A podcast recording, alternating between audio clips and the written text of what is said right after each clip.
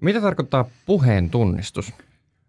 No puheen tunnistus oikeastaan tarkoittaa sitä, että, että me pystytään puhumaan tietokoneelle tai jollekin robotille ja se kuuntelee ja reagoi siihen jotenkin, joka näyttää siltä, että se ymmärtää, mitä me haluttiin sen tekevän.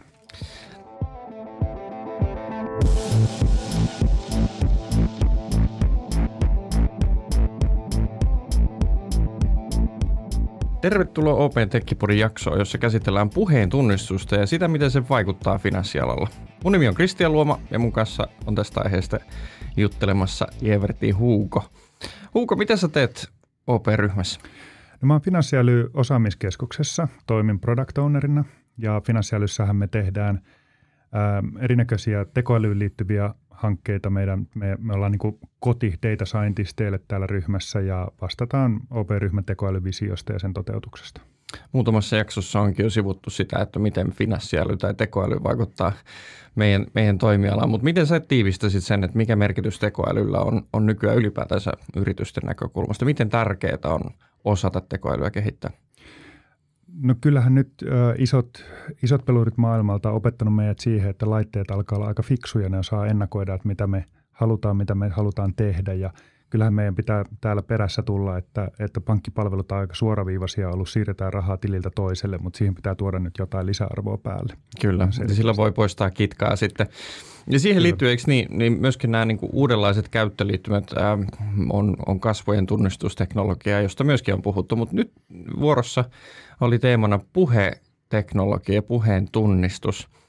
Huuko, minkälaisia keissiä esimerkkejä meillä on OP-ryhmässä puhetunnistuksen hyödyntämisessä?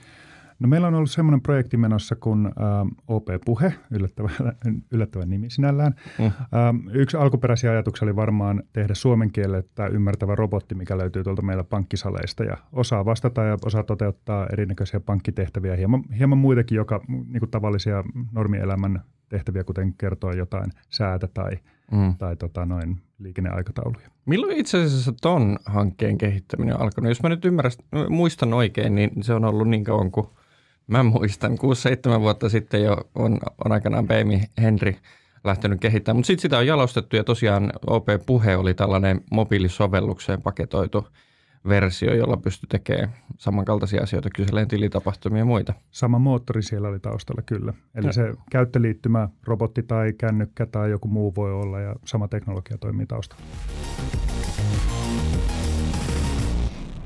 Kerro vähän lisää siitä teknologiasta. Mitä, mitä niin kuin vaiheita tällaiseen puhetunnistukseen liittyy käyttöliittymä mielessä? No ehkä voisi ajatella, että, että itse siihen puhetunnistukseen liittyy ää, kaksi eri komponenttia pääsääntöisesti, mutta tota, ää, koko, tämmöisen kokonaisuuteen voisi ehkä ottaa kolme neljä mukaan. Eli aloitetaan siitä, että, että meillä on jonkunnäköinen, joka muuttaa ää, puhutun äänen tekstiksi, speech to text tyyppinen komponentti. Tätä me ei tehty itse täällä, me käytettiin Googlen tai, tai Applen apeja, kumpiakin kokeiltiin. Sen jälkeen meillä on tekstiä ja se toinen vaihe on sitten ymmärtää, että mitä siinä tekstissä ihminen on halunnut tehdä, mikä hänen aikomus on ollut. Mi, mi, mitä In, niin kuin, intent recognition. Niin ju, juuri näin, juuri näin. Ja tuota, siihen käytetään sitten erilaisia algoritmeja sekä chattipuolella että puheentunnistuksessa. Ja näillä, näillä tavallaan saadaan se, että mitä, mitä haluttiin, mistä, mistä puhuttiin. Mutta se ei tietenkään riitä, että sitten tarvitaan päälle se vastaus, eli joku dialogimoottori mm. ja sitten mahdollisesti joku, jota voisi kutsua niin kuin assistenttimoduliksi, joka pystyy esimerkiksi käyttämään ulkoisia apeja ja toteuttamaan sitten näitä pyyntöjä, vaikkapa tilisiirtoa jonnekin. Just näin. Miten paljon nämä niin kuin ensimmäisen vaiheen työkalut on sun näkökulmasta edistynyt viimeisten vuosien aikana, eli, eli itse puheen muuttaminen tekstiksi? No sanoisin, että siinä oli ehkä 2000-luvun alussa aika pitkään, ettei tapahtunut mitään. Jossain, mä en muista ihan tarkkaan, mutta jossain 2010 vaiheilla sekä Google että Apple rupesi tuomaan uusia puhepalveluita kännyköihin. Google-haku, Apple Siri tuli niihin aikoihin suurin mm, piirtein kyllä. muistaakseni. Ja varmaan suurin syy siihen on nykyiset deep learning-teknologiat, että ollaan saatu suuria harppauksia eteenpäin. Ja ne on nimenomaan ehkä tehty siinä ensimmäisessä vaiheessa, että saadaan siitä puheesta kiinni se teksti. Osataan tunnistaa sitä paremmin. Kyllä, ja varmaan noiden teknologisten kehitysaskeleiden takia me nähdään nopea kasvu Alexan käytössä ja Google Homein käytössä, että myöskin niin kuin niissä nämä teknologiat on saavuttanut sen pisteen. Miksi me ei nähdä vielä niin kuin suomen kielestä Google Homea tai Alexaa? No itse asiassa se ensimmäisen vaiheen opetuksen tarvitaan ehkä kymmeniä tuhansia tunteja suomenkielistä puhetta ja niitä ei ole ihan niin helposti saatavilla semmoisia datapankkeja mm. maailmalla. Eli uskon, että kyllä, kyllä Googlet ja Alexat tulee Suomelle ja Siri, Sirikin osaa jo suomea hyvin pitkälti. Sehän osaa, osaa aika hyvinkin kuunnella sitä jo. Kyllä ne palvelut tulee sieltä, mutta se on pikkasen meillä takamatka. Meillä ei ole niin hyvin semmoista audio, aineistoa saatavilla. Se on totta. Itse asiassa meiltä löytyy ainoastaan ehkä eduskunnan äänitteitä, mitä voi käyttää julkisesti. Tästä on muun muassa Vaken kanssa käyty dialogia ja Vake on, on, on tämän perusteella käynnistänytkin hankkeen, jossa, jossa kerätään lahjota puhetta nimellä. Toivotaan, että se etenee ja sitten löytyisi sellainen korpus, jota voi hyödyntää sitten Kyllä. näihin tarkoituksiin. Mutta on mielenkiintoinen myöskin tuo intentin tunnistaminen. Ähm, niin kuin tuossa viittasit, niin sitä käytetään myöskin meillä meidän chat palvelussa. Onko kyse samasta intent recognition-prosessista? Käytännössä hyvin pitkälti. Miten eli, se toimii? Tota, eli tota, äm, siinä on muutamia eri tapoja. Joku Alexa mainittu tuossa, siis siinähän on huima ekosysteemi ja uusia appeja. Alexa, Alexalle ohjelmoidaan puhetunnistukset hyvin yksinkertaisesti, niin kirjoitetaan tarkat lauseet, mihin se vastaa tai mitä mm. se ymmärtää. Ähm, mutta paremmissa järjestelmissä, mitä, mitä meilläkin käytetään, mitkä on tietenkin monimutkaisempia tehdä, niin meillä on käytössä neuroverkko, jolle on opetettu kymmeniä tuhansia chattiviestejä ja kerrottu, että mistä siinä chatti, nimenomaisessa chattiviestissä on ollut kyse, mikä mm. se intentti oli. Ja sitä kautta se oppii erilaisia variaatioita samasta aiheesta, vaikka kuinka, millä eri tavoin pystytään sanomaan, että kännykkä tippui lattialle ja sen näyttö meni rikki, mitä mä nyt teen. Mm. Siihen löytyy kymmeniä tapoja sanoa Kyllä. ja näitä on opetettu sille sitten. Joo. Miten kaukana me ollaan siitä, että, että, että tällainen suomenkielinen tekoäly oikeasti ymmärtäisi puhetta vapaasti vai onko se edes, edes realismia? No tavallaan tälläkään hetkellähän noi, noi ei oikeastaan ymmärrä sitä, ne yrittää matchata nykyistä annettua lausetta lähimpään aikaisempaa opetus, opetuslauseeseen, niin sitä kautta tietää, että okei, nyt ollaan lähellä tätä ja lähdetään tekemään tätä ja sitten tulee näitä hauskoja virheitä, mitä sosiaalisessa mediassakin näkyy, mm. näkyy, koska ne ei nyt ihan ymmärrä oikeasti sitä. Aivan. En tiedä, miten kaukana ollaan siitä, että oikeasti ymmärrettäisiin. Onko se edes tarpeen? E- ei hyvin pitkälti. Mm. Jos, jos ajattelee vaikka Turing-testi-tyyppistä skenaariota, niin nyt pystytään jo aika hyvin huijaamaan ihmisiä. Joo. Tekoäly ei, ei varsinaisesti keksi vastauksia, vaan se noudattaa sitä, mitä opettaja on, on sille antanut. Mutta et, e, eikö kuitenkin niin neuroverkkoihin liity sellainen, että et ne kykenee oppimaan lisää niin reinforcement learning tyyppisesti? Ähm, neuroverkkoja, neuroverkot pystyy myös tuottamaan kyllä tekstiä. Ähm, se on ihan totta. Voi, voi kokeilla itsekin tehdä tämmöisen puppugeneraattorin, syöttää jonkun kirjailijan kirjoja sisällä ja katsoa, minkälaista tulee ulos. Tuleeko Shakespearea vai mitä, mitä sieltä. Mutta tämmöisiä harvemmin käytetään sen takia, että sieltä voi tulla yllätyksiä mm-hmm. ulos. Mm, kyllä. Eli esimerkiksi meillä kaikki dialogit on valmiiksi kirjoitettuja. Ähm, tässä hiljattain oli Microsoftilla Twitter-potti, joka tota, oppi matkimalla muita Twitterissä ja oppi aika nopeasti rasistiseksi. Siinä, siinä ei monta päivää mennyt. Kyllä, ja se, siinä oli just nimenomaan reinforcement learning käytössä. Joo.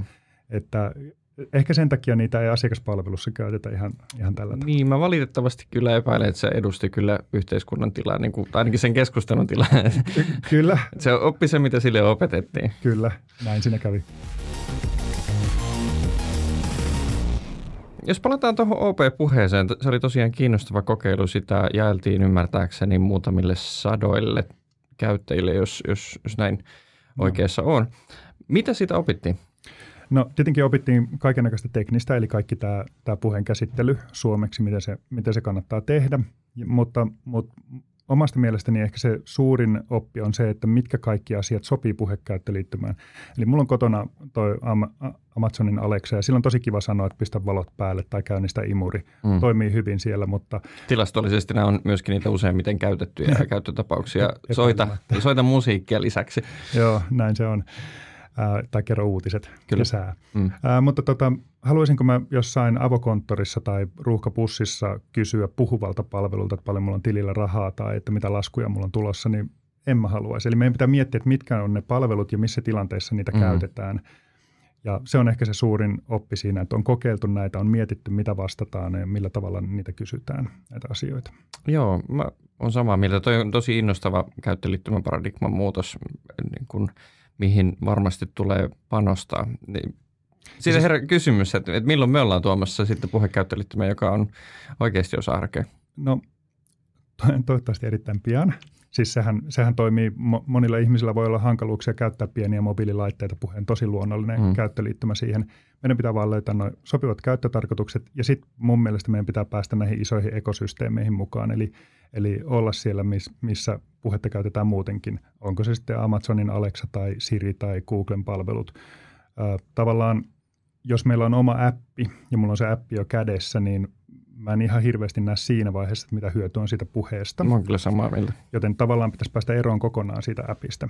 Pitäisi, päästä, pitäisi löytyä myös semmoiset tunnistusmekanismit. Mä en haluaisi Aleksalle ruveta luettelemaan mun pankkitunnuksia, että mä pääsen sisälle kysymään sitä saldoa. Eli jotain, jotain kevyempää tarvitaan sinne. Se on totta. Joo. Ja mä luulen, että, että siellä löytyy niin uudenlaisia käyttökohteita, kun sä oot urheilemassa tai matkustamassa tai sellaisia niin passiivisia kuluttamisen – kohtaamisia, missä puhekäyttöliittymä voi, voi toimia ehkä toiseen suuntaan jopa paremmin. Ei ehkä niin, että me aina, aina annetaan ohjeita, vaan että me saadaan palautetta mm. siihen liittyen, mitä me ollaan ehkä tehty. Toi on kiinnostava pointti. Tuosta mä olisin ehkä halunnutkin kysyä, että mikä sun asiantuntijan näkemys on siitä, että nyt kun näitä niin kuin palveluinfrastruktuurin palasia on kehitetty – niin ne on niin kuin selkeästi jaettavissa noihin kolmeen osaan, että on, on se puheen tunnistus, intentin tunnistus ja sitten on, on se aktiviteetti, mitä sillä tiedolla tehdään, niin mitkä osat näistä keskimääräisen yrityksen on tarpeen tai järkevää omistaa omassa teknologiainfrassa? No se ensimmäinen, se puheen tunnistus on tosi hankalaa Suomelle. Suomesta mm. löytyy muutama pikkufirma, jotka todella hyvin tekee tätä asiaa. Speech Grinder. Speech Grinder esimerkiksi tulee Kyllä. mieleen, on tosi hyvä.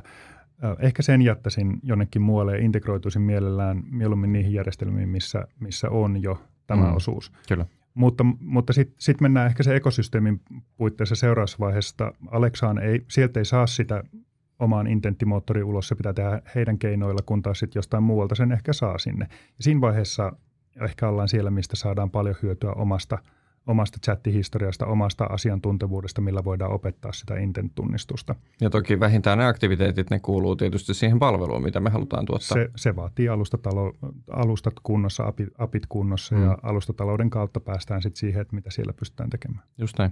Huuko, mistä sä hankit tietoa, että sä pysyt kärryillä näistä asioista, mitä puheteknologiassa ja ylipäätänsä tekoälyssä tapahtuu? Mitä sä seuraat? Seuraan useampia Twitter-tilejä ja, ja tota, useampia ehkä, ehkä nettisaitteja, mitkä liittyy yleisesti data scienceen, en, en varsinaisesti ihan pelkästään puheteknologiaa, mutta sieltä näitä tulee kanssa esille. Hyvä. Äh, Huuko, jos joku haluaa lähestyä sinua ja käydä keskustelua tai debattia, joko tästä tai muusta tekoälyyn liittyvästä, niin miten sut saa kiinni? No, mut löytyy vaikka sieltä Twitteristä. Yes. Handle on H. Gavert. Hyvä. Kiitos haastattelusta Hugo Jevert. Kiitoksia. Thank you.